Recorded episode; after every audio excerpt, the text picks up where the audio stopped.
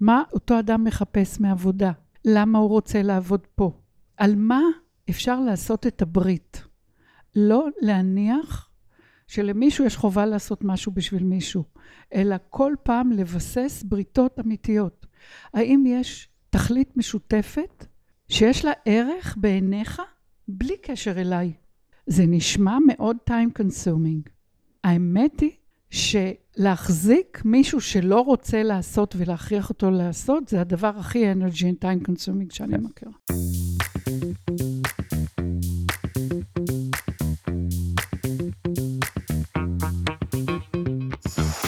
שלום לכולכם וברוכים הבאים לעוד פרק של הפודקאסט למצוא את הפלוס. פודקאסט שעוסק בעולם העבודה החדש, המשתנה, המשובש, ובשאלה האם וכיצד אנחנו יכולים להיות יותר מאושרים במקום העבודה, ומציע טיפים, כלים ועצות על איך אנחנו יכולים לחוות יותר הנאה, משמעות ושגשוג במקום העבודה. אני אורן אפל, יועץ ארגוני מזה 20 שנה, בעלים של חברת פלוס, שמתמחה ביישום כלים ותפיסות ממדע העושר בעבודה. והיום יש לי את הזכות והכבוד לארח את uh, טובה אברבוך. אהלן טובה. אהלן. טובה, ויש הרבה מאוד uh, איך להגדיר אותה, אז אנחנו ננסה ביחד. יועצת ארגונית uh, בכירה, והיא מתמחה uh, בעיקר בעבודה עם קבוצות גדולות, והיא חלוצת התחום של גישה ייעוצית דיאלוגית, והיא הביאה לארץ כלים כמו המרחב הפתוח, וחקר מוקיר, ו-Future Search. ווורלד קפה, ויצרה את הקלדוסקופ הארגוני, וכתבה לפני שנתיים את הספר שנמצא פה איתי, שנקרא Igniting and Inviting Generative Change, שתכף יצפר לנו קצת עליו. ובעיקר אישה עם חשיבה עמוקה ולב פתוח, ומישהי שאני מאוד מאוד אוהב ומעריך. אז כיף שאת איתנו פה. אז ספרי לנו רגע, קודם כל, מה מבין ההגדרות האלה ככה הדהד לך? איך את היית מציגה את עצמך? ואיך הגעת למה שאת uh, עושה היום? אני אתחיל משני דברים שהם uh, הדהוד למה שאתה אמרת. אחד, זה כשאמרת את הפלוס, נזכרתי במשהו. יש לי שני ילדים, בן ובת. והבת שלי, כשהיא הייתה בכיתה א', נדמה לי, או אפילו קודם, הייתה מאוד מוכשרת, וחשבון ומתמטיקה באו לה מאוד בקלות. אבל היא יכלה לעשות כל פעולה של חיבור וכפל. חיסור וחילוק היא לא קלטה. וכשאמרת את הפלוס, וזה עורר בחיוך, פתאום נזכרתי בה. ומה זה הזכיר? והייתה בה איכות שרצתה לחבר ולהכפיל, ולא, וסרבה להחסיר ולחלק. אחר כך היא למדה לעשות גם את זה, אבל פתאום זה הדהד לי. ואנחנו גם, את מתחברת אליה במקומות האלה? גם את בעשייה שלך עם אנשים, עם מערכות? אני לא יודעת למה הבאתי את זה, אבל היה איזה כוח בסיפור של הפלוס, ש... שפתאום נכח בשבילי ורציתי להביא. באשר אליי, אני לא מרגישה את עצמי בדיוק אותו דבר, אבל כן, יש לי איכות של תביעה. היה איזה שלב בחיים שלי שאמרתי, טוב, מיצינו את השם טובה אברבוך, ט"ו ב' ה'. אז מה צריך להיות השם שלי עכשיו? וחשבתי וחשבתי וניסיתי וזה, ואמרתי לעצמי כל מיני דברים, שום דבר לא התאים לי. עד שפתאום הגעתי למסקנה שאני יודעת מה השם החדש שלי. טובה. ט' ו' ו' ה'. ובזמנו, למי שפה מספיק זקן לדעת שהיה טלפון נוקיה, אז באמצע טלפון נוקיה היה מקום לשים את השם. אז שיניתי את שמי במרכז טלפון הנוקיה שלי, והוספתי את זה למי שאני. יפה. אז uh, את טובה, חוטים בתוך uh, ארגונים? כן, במובן הזה זה לחבר, זה פלוס. ולהכפיל. כי התביעה הזאת לפעמים היא אקספוננציאלית. אז איך היית מגדירה את מה שאת עושה? מה, במה את עוסקת? במה אני עוסקת? מה השליחות שלך? בלהביא חיים אה, ושמחה, לאן שאני באה, אם אפשר. או לעורר אה, באמצעות איך שאני, מי שאני, ולפעמים זה יכול להיות דרך הוראה גם, או קריאה, אם זה במה שאני כותבת, את בדיקת ההיתכנות ואת ההשראה שזה אפשרי לחיות גם בארגונים, גם במערכות, להיות אתה עצמך, להשמיע את הקול שלך, ליצור מתוך חדוות יצירה, לחיות מתוך שמחת חיים, ובכלל, מתוך קשת הרגשות כולה, ולא רק להביא לעבודה את מה שנכון להביא לעבודה לפי איזשהו מנעד שהחברה המערבית אה, קבעה אותו, או לא מערבית, גם במזרח יש להם את המנעד המצומצם שלהם. זה מה שאני עושה. אז תכף ככה נפרום את זה ביחד אה, יותר. זה פודקאסט שעוסק בין השאר ככה באושר, אז אני אוהב לשאול על רגע בעשייה שלך, שאת הרגשת אה, מאושרת, מחוברת, שאת מצליחה לטבוט את החוטים לאיזו יצירה בעלת ערך ומשמעות ויופי. היה רגע, ש... רגע של ארבעה ימים, אה, שבו השתנו החיים שלי, ומאז היו הרבה הרבה רגעים כאלה ביצירה, בעבודת חיי ובעבודתי הארגונית. אני עזבתי את הארץ בערך 15 שנים אחרי שהייתי יועצת ארגונית ועבדתי ב-GR ונחשבתי ליועצת טובה ועשיתי דיאגנוזות מפוארות והכול. עבדתי עם סייטקס שהיה סטארט-אפ מדהים, שבעצם הביא לעולם את ה desktop publishing. עד אז אי אפשר היה להדפיס משהו בבית. היה צריך ללכת לסדר דפוס וכל מיני עניינים. והוא היה סטארט-אפ מדהים, ונשלחנו לעשות שם דיאגנוזה, ובאמת עשיתי כמיטב יכולתי, הייתי מאוהבת בלקוח, הכל בסדר. מקץ חודשיים עבדנו מהר, הארגון הכפיל את עצמו. הפרדיגמה של יועץ שיודע, ושהוא מחפש אמת, והוא יודע מה הדלתא וצריך לסגור אותה, אני הבנתי שהיא לא עובדת. וגם הבנתי שכל האנשים הנפלאים שם, שיש להם תואר, שני תארים שניים ותואר שלישי במשהו, אלקטרואופטיקה, מכניקה, עניינים, ואני עושה כמיטב יכולתי שהם הסבירו לי מה הם עושים, הם פסולים, כי הם סובייקטיביים. יש להם תשוקה, סימן שהם לא בסדר. ורק אני, נעבך בת 23, אובייקטיבית למשעי, יכולה להגיד להם מה לעשות. משהו בזה נראה לי לגמרי מעוות. וכשפניתי אז למורים שלי, שהיו מורים נפלאים, כמו איתמר רוגובסקי, כמו ישראל כאן, פרופסור, אז הוא לא היה פרופסור, אבל לא חושב. כן, כן, מכירים. כולם אנשים באמת, אנשי מקצוע מהשורה הראשונה, הם לא הבינו מה אני רוצה. לא הבינו מה אני רוצה, והרגשתי שאני בעצמי לא יודעת מה אני רוצה, והזזתי משפחה עם שני מתבגרים לארצות הברית בשביל לחפש, לא יודעת מה. דרך אחרת להסתכל על מצבים מורכבים בארגונים. והיינו שם שנה, וניסיתי הכל. הלכתי אפילו למישהו, איזה פסיכולוג קליני שמתמחה בריפוי באמצעות גלגולים ולפאנק שווי, לאנרגיה סינית, כל מיני, אמרתי, לא יודעת, איפשהו אני אעלה על מה אני מחפשת. כי בתוך העולם הרגיל לא מצאתי את זה. ויום אחד קיבלתי one liner כזה ממישהי שהייתה איתי בסדנה הזאת על הגלגולים, שממש לא הייתה בשבילי בסיכומו של עניין. ואמרה, אם הבנתי נכון מה את מחפשת, אז יש פה איזה סדנה שאולי תראה לך.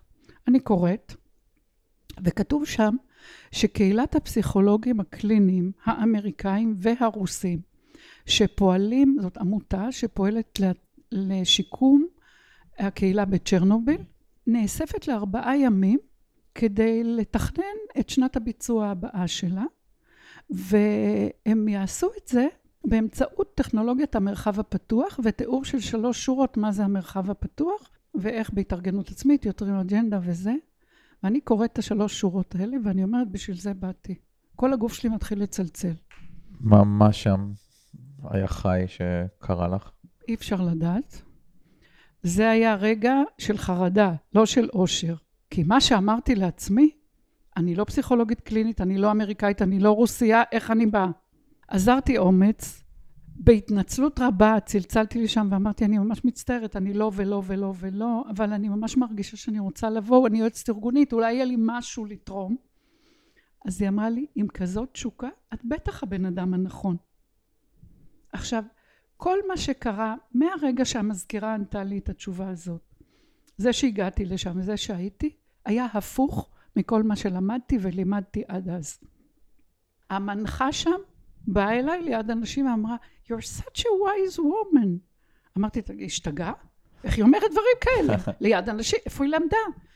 בקיצור, סיימתי את ארבעה הימים האלה בידיעה שהדרך הזאת של טכנולוגיית המרחב הפתוח שבה היו שם 60 איש שיחד בהתארגנות עצמית בנו את השנה הקרובה שלהם כשחלק יהיו ברוסיה וחלק יהיו בארצות הברית, בשקט, בשמחה, כשהמנהיגות היא אצל כולם, כשלכל אחד יש קול, ומי שמנחה אותם זאת גרפיקאית אחת.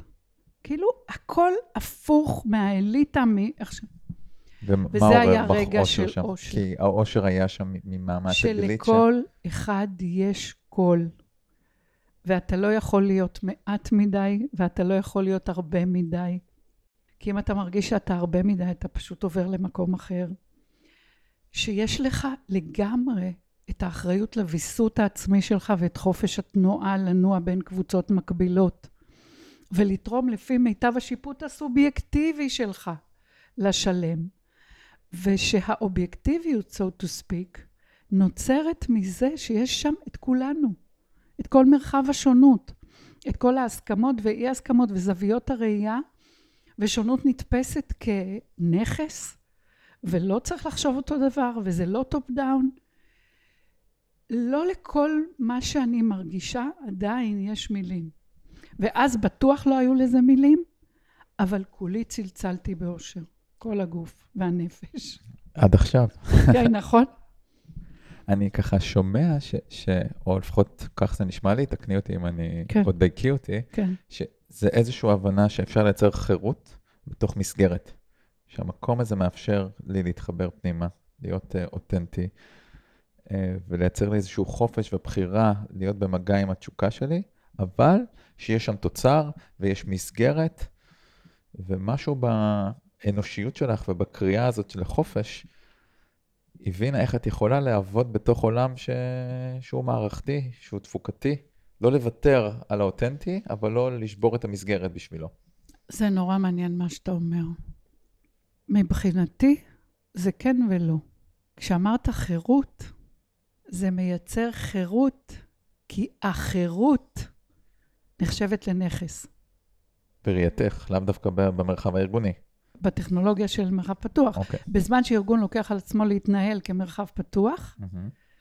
היא, זה נורא מצא חן בעיניה. שאני גם לא פסיכולוגית קלינית, גם לא אמריקאית, גם לא רוסיה, וכל כך מעוניינת, אז בטוח יש לי מה לתרום להם שאין להם בארגון. האחרות נחשבת כנכס, ומשם באה החירות. זה נורא מצא חן בעיניי מה ש... עכשיו, אם אני אלך רגע למהות של מה שאמרת, אני חושבת שהגוף שלי הרגיש שסוף כל סוף מצאתי שיטה שלי אישית היא יותר מתאימה, שההשתייכות היא דרך המרכז ולא דרך המסגרת. יפה. השתייכות דרך המסגרת תמיד מגבילה אותי. אני מרגישה שהיא מגבילה לי את חופש התנועה. אבל ההשתייכות שלי הטבעית היא תוך נאמנות עמוקה לרעיון, למשהו. אז אם הם כולם באו בשביל ליצור את השנה הבאה, למה צריך מסגרת לזה? בשביל זה הם כולם באו. ויש איזה אמצע, שכמו. כמו גרביטציה של כדור הארץ, מחזיק את כולנו עליו. אין מסגרת מסביבנו. ומשהו בזה, בחוויה שלי כבן אדם, הוא מדויק לי נורא. אני רץ ככה 20 שנה קדימה, ואולי אותם דברים שאת הבנת באותו רגע, והבאת באומץ לתוך uh, מערכות אנושיות. כן. היום אני רוצה דרך ההבנה הזאת לשאול אותך איך את ממפה את מה שקורה היום במרחב, בשדה הארגוני, במרחב האנושי, ואולי למה הכלים האלה מתאימים לרוח התקופה. וואו, זה אנחנו צריכים שבע שעות, אבל אני אנסה, כאילו, אני מאוד, זה מאוד מדבר אליי. קודם כל, אני מרגישה שסוף כל סוף אני בדור הנכון. כלומר, כשהתחלתי לעסוק בזה, א', בכלל לא נתתי שמות, כל מה שאנחנו מדברים עכשיו לא דיברתי. אם פנו אליי כיועצת ארגונית, עם איזשהו סוג של בעיה, כי תמיד היו באים בשביל להסביר לי שיש בעיה, שיש דלתא שצריך לפתור וכן הלאה, כמו תמיד. כמו שבאים לרופא, לא אומרים לו, תשמע דוקטור, העיניים שלי נהדרות. אומרים לו, כואבת לי האוזן, כן? וככה היו באים אליי כיועצת ארגונית. עכשיו, מה שקרה, אני חושבת שהמחאה עשתה שינוי מאוד גדול תודעתי. מחאה 2011. מחאה חברתית. בכל העולם. כן. זה היה התעוררות, אביב ה... כן. אבל זה שינוי מתעתע. אני אתן לך דוגמה, סיפור קטן חמוד. אה, יש לי חברה שהיא מתרגמת וסופרת, שקוראים לה ליה נרגד, שאמרה לי, היום שמעתי בבוקר, והיא הייתה, יחד היינו מעורבות במחאה, היא אומרת, אני חייבת לספר לך מה שמעתי. איזה שלוש שנים או משהו כזה אחרי המחאה, או שנתיים, כשהייתה אכזבה נורא גדולה, לא קרה כלום מהמחאה הזאת של 2011. אז היא אומרת, שמעתי היום בבוקר, אבא מנתיבות, שמראיין אותו מישהו, תחילת שנת הלימודים, והוא מספר איך בעצם הוא חסך אלפיים שקל מקניית כל צורכי הלמידה של הילדים שלו. אז uh, הכתב אומר לו, תקשיב, זה כל כך uh, יפה, כל כך יצירתי, כל הכבוד לך, איך ארגנת את כל ההורים, כל... הוא עשה איזה משהו שם. אז הוא אומר לו, האמת, זה לא רעיון שלי, זה לקחתי את זה מהמחאה שלא יצא ממנה כלום. ואז הבנתי משהו שבהתארגנות עצמית יש לה אופי כמו לגשם. כלומר, התוצאות שלה, חלק מחלחל כמי תהום ויוצא כמעיין באיזשהו מקום שאין שום דרך לקשור בין זה כן. לזה, לא תודעתית ולא אחרת. חלק זורם כמו נהר, ואתה רואה מאיפה זה, כאילו, שזה שייך, וחלק פשוט עוד פעם evaporates, כאילו, מתאבר, יש לי אפילו פרק על, על זה בספר, שאני מתארת על איזה תוצאות אנחנו מדברים כשאנחנו מדברים על התארגנות עצמית. כשאנחנו מדברים על תוצאות שנובעות או מגיחות, emerge, זה אחר מאשר כשמדברים על תוצאות של אני יודע ואני רוצה ככה, ועכשיו, אם זה מה שאני רוצה בעתיד, מה אני גוזר כהתנהגות היום כדי להגיע לשם. העולם, כשאני התחלתי לעבוד ככה, התעניין רק בידוע מראש, והייתה איזו הסכמה שכולנו משתפים פעולה עם האשליה, שאפשר לדעת כן. הכל. אפשר לנהל ולשלוט. עכשיו, הדור שלך, ודור עוד יותר צעיר, ודור עוד יותר צעיר, הם לא מאמינים לזה. לא קונים הם, את הפסאדה יותר. הם מבינים שזה לא נכון. אז סוף כל סוף יש לי עם מי לדבר. נשבעת לך, התלמידים שלי, כולם בני שלושים, אני מרגישה שאני מדברת איתם אותה שפה. סוף כל סוף, טוב שחייתי כל כך הרבה, אני בת שבעים עכשיו, שיש אנשים שאני מרגישה בבית כשהם מדברים. בקורונה ראינו אנשים מדברים בטלוויזיה, אף אחד לא יודע על מה הוא מדבר, שעות מדברים על מה שאין להם מושג, טוחנים את השכל, יהיה ככה, יהיה ככה, יהיה ככה, יהיה ככה. מוכרים אחד לשני אשליה. אז יש היום מספיק אנשים שאומרים, כן, גם מנהלים, אני לא יודע מה לעשות. בחיים שלי לא הייתי במצב כזה. אני יכול למצוא best practices? ב-chat GPT. ויכול לחפש chat GPT, יכול לחפש AI במובן של artificial intelligence ולא appreciative inquiry כמו שאני מכירה. אבל אנשים מבינים שבעצם הקיום הוא לא הדיר. שמה שקורה לך עוד לא קרה לאף אחד, אפילו לך קודם. ובגלל שעוצמת השינוי וקצב השינוי הוא כל כך מהיר, אנחנו מתחילים להיות מוכנים לסכנה להמציא את החיים שלך לבד. ואז כל המתודולוגיות שלמעשה לוקחות את כל המערכת לחדר, ולא רק את המערכת, גם את האקוסיסטם שבתוכו היא נטועה. ולמה זה חשוב לדבר עם כל בעלי העניין, מחזיקי העניין? כמו, אתה בטוח מכיר את, ה, את המשל ההודי על שישה עיוורים ממששים פיל. בטוח מכיר. כן, אבל בוא נספר עוד פעם לכולם. נספר. אז אני אעשה את זה בקצרה. יש משל הודי שמדבר על שבעה, אה, שישה עיוורים שממששים פיל. ממשש האחד ואומר, פיל זה דבר חלק, חלק, חלק, חלק. הוא מוריד את היד מלמעלה למטה, נוגע כנראה בחדק. ממשש השני ואומר, פיל זה דבר שמתנופף ומתנופף ומתנופף. כנראה ממשש לו באוזן ומפריע לו לעשות מה שהוא עושה.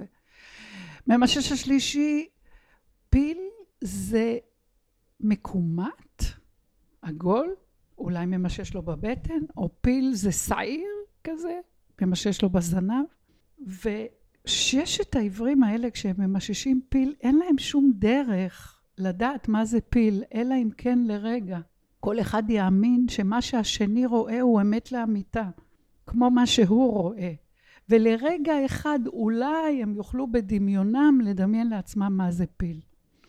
אז אה, בעיניי הפיל הוא כל ארגון וכל סיטואציה ארגונית, ואנחנו תמיד עיוורים. כי אנחנו רואים רק מזווית הראייה שלנו, ורק דרך הפריזמות שלנו. ואם אני אמשיך רגע את משל הפיל, אני אומר, אפשר גם למשש את העץ ליד, כי הוא משפיע על הפיל ואת הדשא, ואת הפילה שהיא באינטראקציה איתו. כלומר, הרצון להכניס יותר חלקים לתוך החדר, איפה, איפה נגמר הפיל ומתחיל הטבע? זה מאוד נכון מה שאמרת. הפיל, מה שאני תיארתי זה המערכת. עכשיו, למערכת כדי ללמוד את עצמה, אז מבפנים זה לשמוע את כל השישה עברים, אבל גם מבחוץ היא משתקפת, רואים אותה, קולטים אותה, ולפעמים דווקא מי, העץ או מי שלא יהיה, שהפיל מתחכך כנגדו, הוא זה שבאמת יודע את עוצמתו, וכן הלאה. כאילו, אם נעזוב רגע את כן. הפיל, אה, הספקים של ארגון יודעים אותו, לפעמים יותר טוב מהארגון עצמו, הלקוחות שלו. זה מזכיר לי שעשיתי מרחב פתוח אסטרטגי עם הרשות לניירות ערך. וניסיתי לשכנע אותם אה, להזמין את המפוקחים שלהם כ- כחלק מהאקו-סיסטם. אז הם אמרו לי, את השתגעת? זה כמו לבקש מהמשטרה להזמין את העבריינים. אמרתי, רעיון לא רע. כן. אם מישהו מכיר את המשטרה, זה עבריין. בקיצור, הם בסוף הזמינו אותם לאחד מהזה, והם אמרו, איזה מטומטמים היינו, למה לא הזמינו אותם ליומיים? כי גם עבריינים רוצים מדינה מסודרת בשביל לחיות בה. אני מקווה. כן. שהילדים שלהם ילכו לבית ספר טוב וכן הלאה. ומה הדבר הזה מאפשר? שאנחנו מכניסים, אם, אם חזרת לזה שאחד מהתפקיד שלך הוא לייצר שמחה וחיים ותנועה, איך היכולת להכליל אה, מגוון קולות תומך ב, באיכויות האלו? בארגון יכול להיות מצב שדרג מסוים או אדם מסוים או פונקציה מסוימת מיואשים לגמרי. ובמקום אחר בארגון אותו דבר לא מייאש אותו. למשל, אה, נקראתי במשבר הדוט קום לארגון הייטק שההנהלה הייתה מבועטת שהאנשים הטובים יעזבו אותה. כי המשבר כבר התחיל אה, להתמתן וזה הזמן שבו אנשים טובים מציעים להם כל מיני הצעות מפותות והם היו מבועטים. והם קראו לי כדי שאני אתן להם הצעת מומחה על מוטיבציה, איך משמרים מוטיבציה של עובדים. אז אמרתי שאני לא יודעת לשמר, זה, אגב, לשמר זה אנטי חיים, אם אתה שואל אותי, אבל כן אפשר אה, להזמין אותם לדבר ולראות מה קורה. ואז בשיח שנוצר, יש כמעט תמיד אנשים, נקודות במערכת שהם עם חיות גבוהה ועם הם אופטימיות, ואם נותנים להם להוביל איזשהו מהלך, כן, איזשהו קטע מהדרך, אז פתאום זה מתרגם משהו שקודם היה פסימי או מת או מפוחד, מוציא אותו למקום אחר. פה זה ממש מתחבר גם לפסיכולוגיה חיובית. בואו נחקור איפה יש חיים ויש כוחות, במקום לנסות לתקן את הבעיה, לגמרי. בואו נראה מה כן מתקיים, איפה אנשים באים מתוך שמחה וחדווה, ונבין מה קורה באותו מקום וללמוד ממנו. לגמרי. זה בקטע של ההבנה, של הסקת המסקנות. בקטע האנרגטי, עצם זה שאתה רואה שיש חיים באיזשהו מקום, יש לזה היבט מדבק. בקטע הרגשי, בזה שאתה יכול לספר סיפור, במצב הנוראי הזה, האם קרה משהו אחד שכן נראה לך, ואתה מרחיב עליו את הדיבור, משהו בך מתרחב, משהו בך מתחבר שוב לתקווה. נכון, זה קרה דקה אחת מתוך שבע שעות, אבל זה קרה לי, אז סימן שזה אפשרי.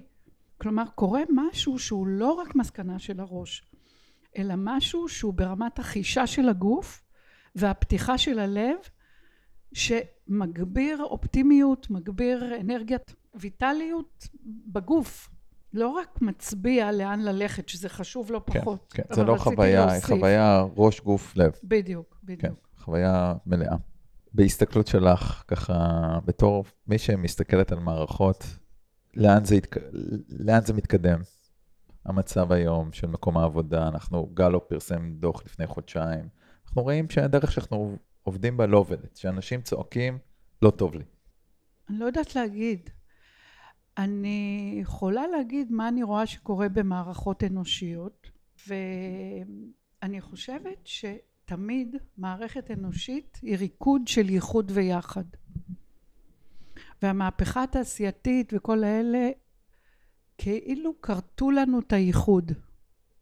ויותר הלכו על היחד ועל האוטומטד ועל הנשלט ועל המסודר ועל המתחבר כמו לגו גם אצל אנשים. וכשהסתבר שזה הורג כל חלקה טובה ולא לכל הדברים זה מתאים וזה את שמחת החיים ואי אפשר, ושמחת היצירה, אי אפשר לספק בלעשות את אותו דבר רק בהספק יותר גדול, וחוץ מזה חלקים אפשר להחליף ברובוטיקה או ב-AI עכשיו או במה שתרצה. אני חושבת שיש חיפוש של הריקוד החדש בין איחוד ליחד. משם אה, היה ניסיון כאילו לאינדיבידואליות יתר, רק לאיחוד. גם זה יוצר איזשהו אוקיי. סוג של ריק ואיזשהו... ודיכאון, ובדידות. וגם אם אתה שואל אנשים היום, נורא נהנים לעבוד מהבית, אבל לא כל הזמן, כי זה. כאילו... אז אני לא יודעת אה, לאן זה הולך, אבל אני חושבת שמה שהשתנה זה שאנשים מוכנים להיות אנושיים. בכמה מובנים. לחפש אושר, ולא להתבייש בזה, ולא רק כסף, וכוח, וכבוד. זה לא בהכרח מביא אושר. אנשים uh, מוכנים לוותר על uh, נכסים חומריים בשביל נכסי רוח. זה עוד בהתהוות, אני לא יודעת להגיד. ומהניסיון שלך בהרבה מאוד מערכות ובקבוצות גדולות, אפילו גדולות מאוד, אם את יכולה להצביע לאחור, או לפחות להווה, על, על מה הגורמים שמעוררים חיים. מה זה המקומות האלה, כיסי האנרגיה האלה, או איפה התדר עולה. אמת. מה, מה מערכות יכולות אמת, לעשות? אמת. אמת. אמת. תגידי את זה עוד. אמת זה מפתח מאוד גדול. האותנטיות במובן המהותי של הנשמה, של אם אני לא אגיד עכשיו א', ב', ג', אני עושה שקר בנפשי, אני מרגישה בתוכי שהחיים נוזלים ממני בעבודה שאני עושה, היא כנראה לא מה שאני אמורה לעשות. ולי יש אחריות לשמור על החיים האלה שקיבלתי כפיקדון כשנולדתי, ואני מחזירה כשאני... וזה מניח אה, מודעות מאוד גבוהה, ושאנשים במגע עם, ה... עם מה שחי בהם, עם הגוף אני שלהם. אני חושבת, כשמותר לדבר על זה, אז יותר ויותר אנשים נהיים מודעים ונהיים במגע. זה לא היה נושא לשיחה בחברה, זה במערכות. אפילו, כן. ועכשיו זה נהיה יותר ויותר נושא לשיחה. אם מה שאתה עושה עושה לך טוב, אם אתה חש סיפוק. כל הזמן היה לזה גם מקום, אבל לא מקום של כבוד. כי אני שומע מנהלים שיגידו, יש פה ילדים מפונקים, אנחנו גידלנו אותם, ובאמת לוקחים את זה לגלידה, בא לו, לא נוח לו, קשה לו, הוא רוצה ללכת ליוגה בשעה ארבע. ואת אומרת, זה לא אותו דבר. לא, לא. ורוצה ללכת ליוגה בשעה ארבע, אז היה לי מעניין לדעת מה אותו אדם מחפש מעבודה. למה הוא רוצה לעבוד פה? על מה אפשר לעשות את הברית? לא להניח שלמישהו יש חובה לעשות משהו בשביל מישהו, אלא כל פעם לבסס בריתות אמיתיות.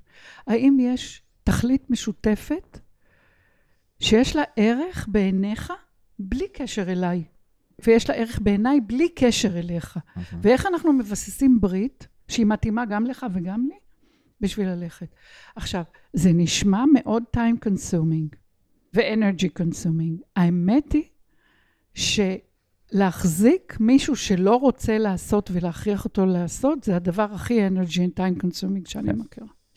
אז מה זה דורש? איזה שינוי נדרש בשפה של המערכת האנושית בשביל לאפשר את אותו חיים, את אותו דיאלוג, את יצירת אותו ברית? אני אתן לך דוגמה שהייתה עם ארגון שהיה, וזה היה ב-2000 ומשהו, בהתחלת שנות ה-2000, ארגון שנקרא InnoWave, הוא לא קיים, הוא נמכר בזמנו לאלווריון בסיכומו של עניין. היה שם קרייסיס נוראי, היו שלושה גלי פיטורים, ארגון מאוד מוצלח שמכר מערכות תקשורת, חלק מ-ECI. מכר מערכות תקשורת למדינות, ואין, השוק היה מת, הוא לא יכול היה למכור, ושלושה גלי פיטורים, וקראו לי לעשות מרחב פתוח בשביל, כאילו נתנו את השאלה הכי זה, איך נמכור מיליון עוד השנה, כי הם הרגישו מתמוטטים. ואנחנו שבוע לפני, והמנכ"ל אומר לי, טובה, אני צריך לפטר עוד 100 איש, הם היו 420 איש כבר בזמן הזה. אבל אני לא יודע מתי להגיד להם, אני לא יכול להגיד להם, כי אז, בקיצור, סיפור שלם, לא אכניס אתכם בפרטים, הוא צדק במה שהוא אמר. אז אמרתי לו, תקשיב, אם אתה לא אומר להם את זה, אני לא יכולה לבוא להנחות את ה open space.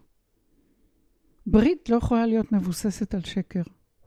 אין לי מושג איך נגיד להם ומה נגיד להם, אבל זה חייב להיות אמיתי. כמה ימים אחר כך הוא אמר, תקשיבו, הייתי רוצה לבוא הנה ולהגיד שהפיטורים נגמרו, שאנחנו יוצאים מזה ביחד וכן הלאה, אבל אני יודע שבעוד חודש אני נאלץ להגיש 100 שמות. אין לי מושג אם אני ביניהם או אם אתם ביניהם. אם זה מתאים לכם להישאר פה ולנסות להילחם על זה שהארגון הזה, מה שישרוד ממנו ישרוד, תישארו, אם לא, אני מבין. אף אחד לא הלך. איזה אומץ זה דורש. אין ברירה, כל השאר זה שקר. עכשיו, באמת. וזה מרגש אותך. מאוד, מאוד. מרגש אותי, מרגש אותי להיות חלק מזה.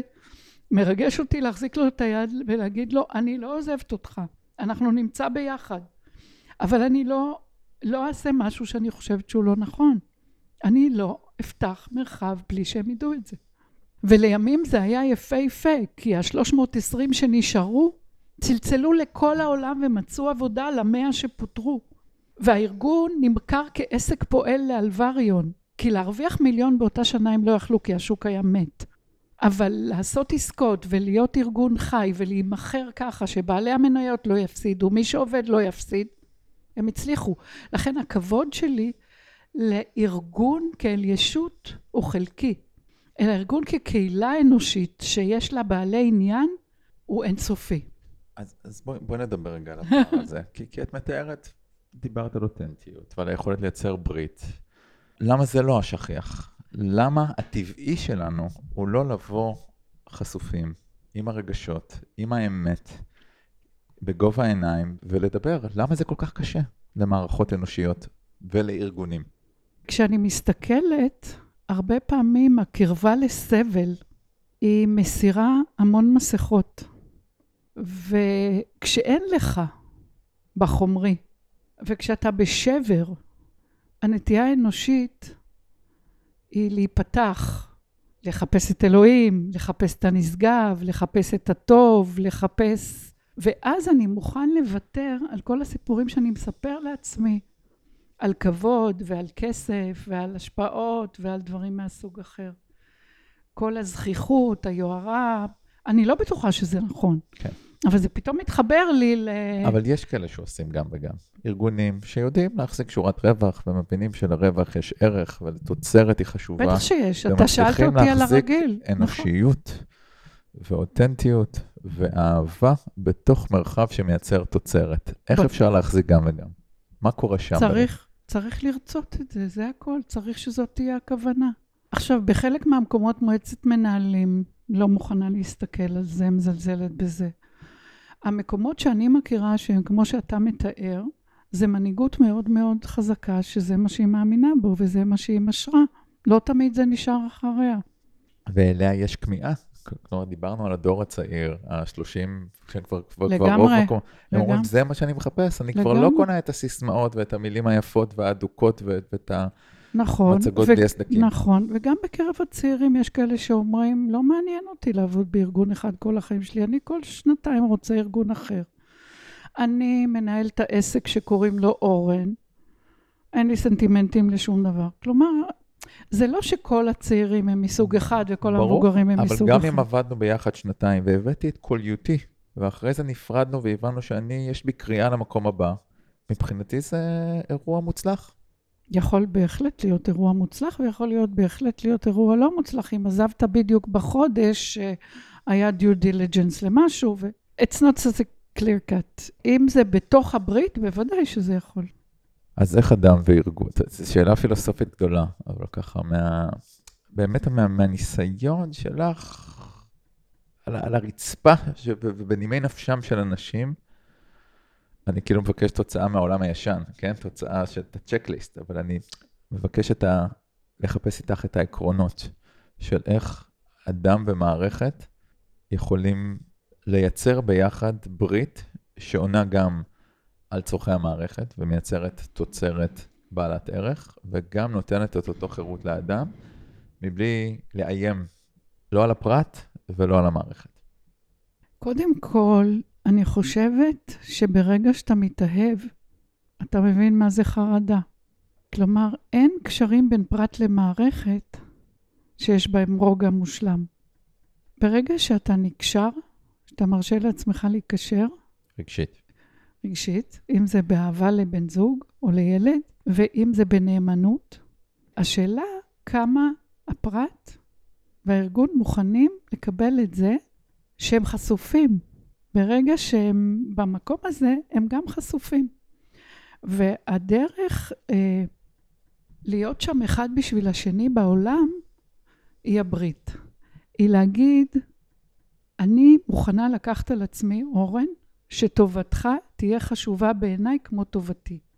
ואם אנחנו כרגע חוברים לברית בשביל לעשות את הפודקאסט הזה, אז זה חלק ממני עכשיו, שאני מקשיבה לך, ואני מסתכלת על העיניים שלך ורואה מה אתה צריך, ואם אני אזהה שמשהו ממש לא מתאים, אז אני אשאל, או אני אנסה.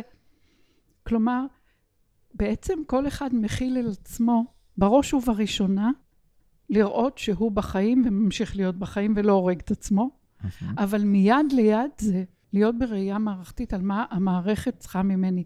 אחד הדברים ששינו אותי כבן אדם, כשהייתי יושבת בקבוצות, הייתי שואלת את עצמי, מה אני רוצה להגיד עכשיו?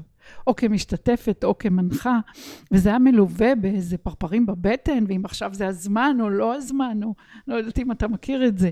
כן, כן. אבל כאדם עם צורכי ביטוי גבוהים, אז uh, הייתה חוויה שאני מכירה היטב. ויום אחד התהפכה לי השאלה, גם רגע של אושר.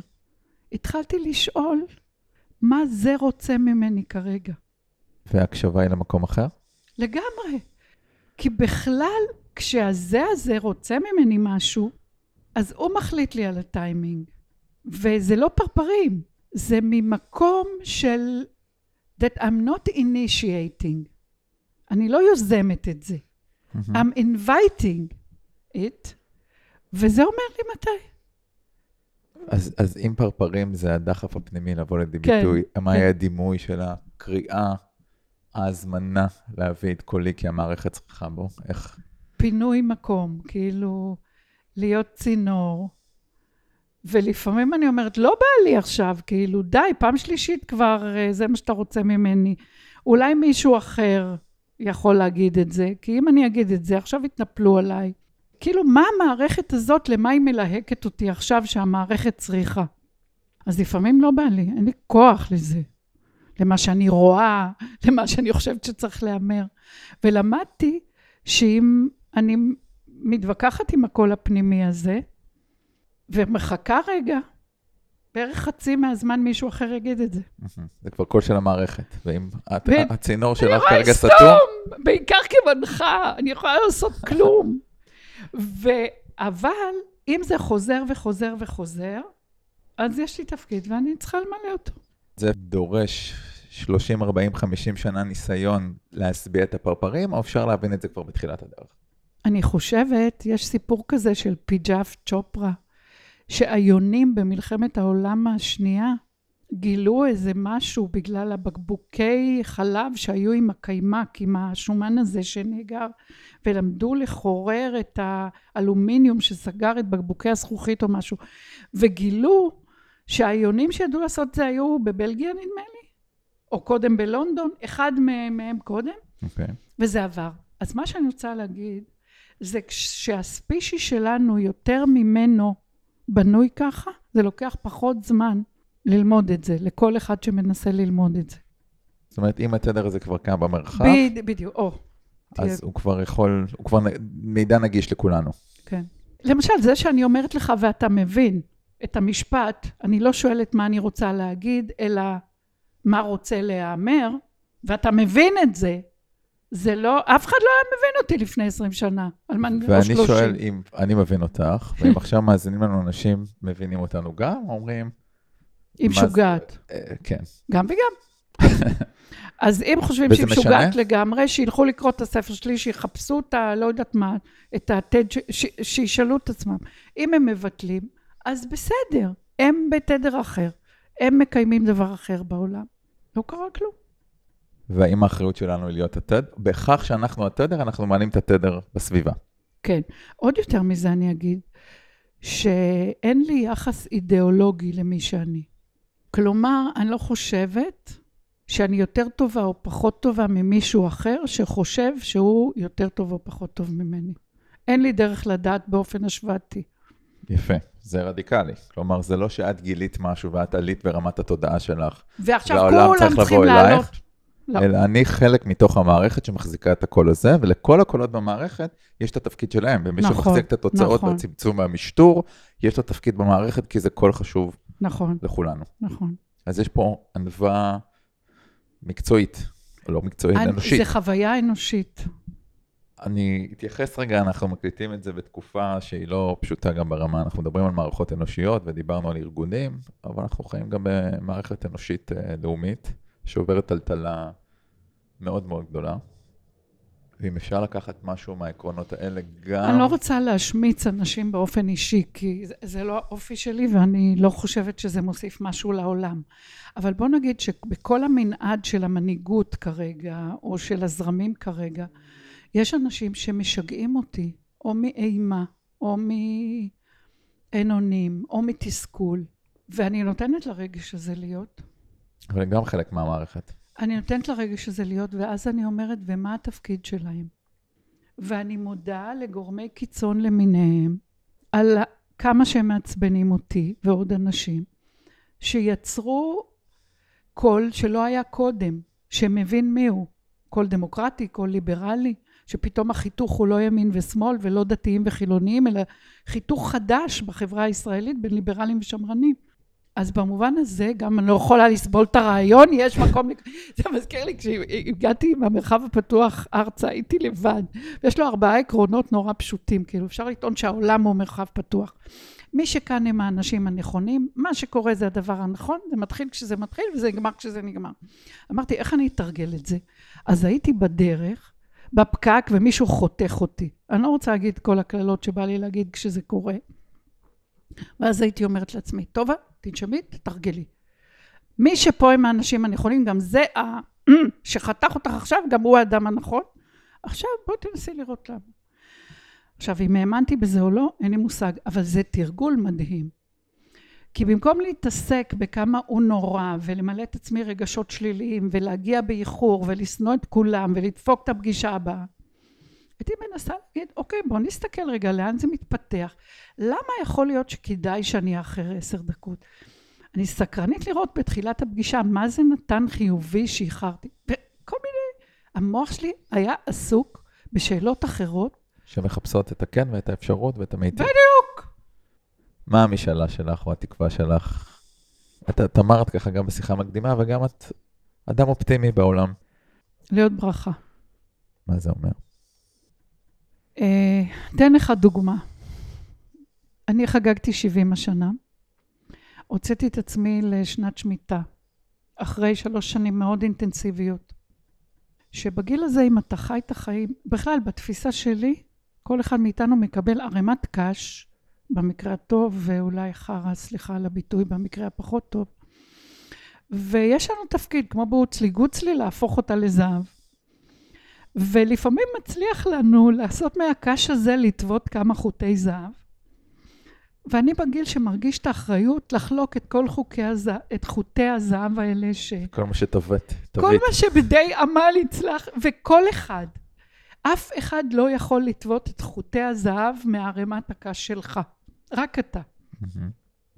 ואז זה עשה לי שני דברים, שכשפנו אליי לכתוב ספר, אמרתי, מה, אני, ספר? בחיים לא כתבתי ספר, באנגלית? כן. וזה עושה איזה רוגע, שלהיות ברכה למי שצריך את המידע הזה, זה קיים. גם אם אני ביום טוב, גם אם אני לא ביום טוב. ולפתוח קורס ששלוש שנים הרצתי אותו יחד עם, עם שותפה, עם רותם עופר, בידיעה שאני הולכת לעזוב אותו. והיא עכשיו תוביל אותו לבד, להיות רק סגל, שבמשך שנה לאנשי מקצוע הם יכולים לקלף את כל מה שהם ידעו ולבחור מחדש איך להיות. אז מבחינתי זה מה שלמדתי, זה החוטים שעשיתי, זה החוטים לחלק. ואני רוצה להיות ברכה במובן כמו גשמי ברכה. שיש מישהו שצמא לגרסה הקיומית שלי, כאדם, כאשת מקצוע, לתת את זה בנדיבות. איזה יופי, זה מר- מרגש. מה עוד חי בך ואת רוצה להגיד אה, בשיחתנו? שאתה משמח אותי. אני אשאל במה, ברכות המבוכות, למה? במי שאתה, במה שאתה עושה בעולם, בדרך שעשית, באומץ שלך להיות אתה. זה מרגש. טוב, אספתי לי מורים ומורות טובות בדרך. גם. אבל לא אה, רק. תודה לך ותודה עלייך, אה, ותודה לכם המאזינים שהאזנתם לשיחה הזאת, ומקווים שקיבלתם ממנה ערך. ואם כן, תמטירו את הגשם הזה למקומות נוספים, בתקווה שיביא ברכה. ואם אני מסתכלת בעיניים שלך ושלי, לזכור שגם דמעות הן גשם ברכה. נפרדים בחיבוק.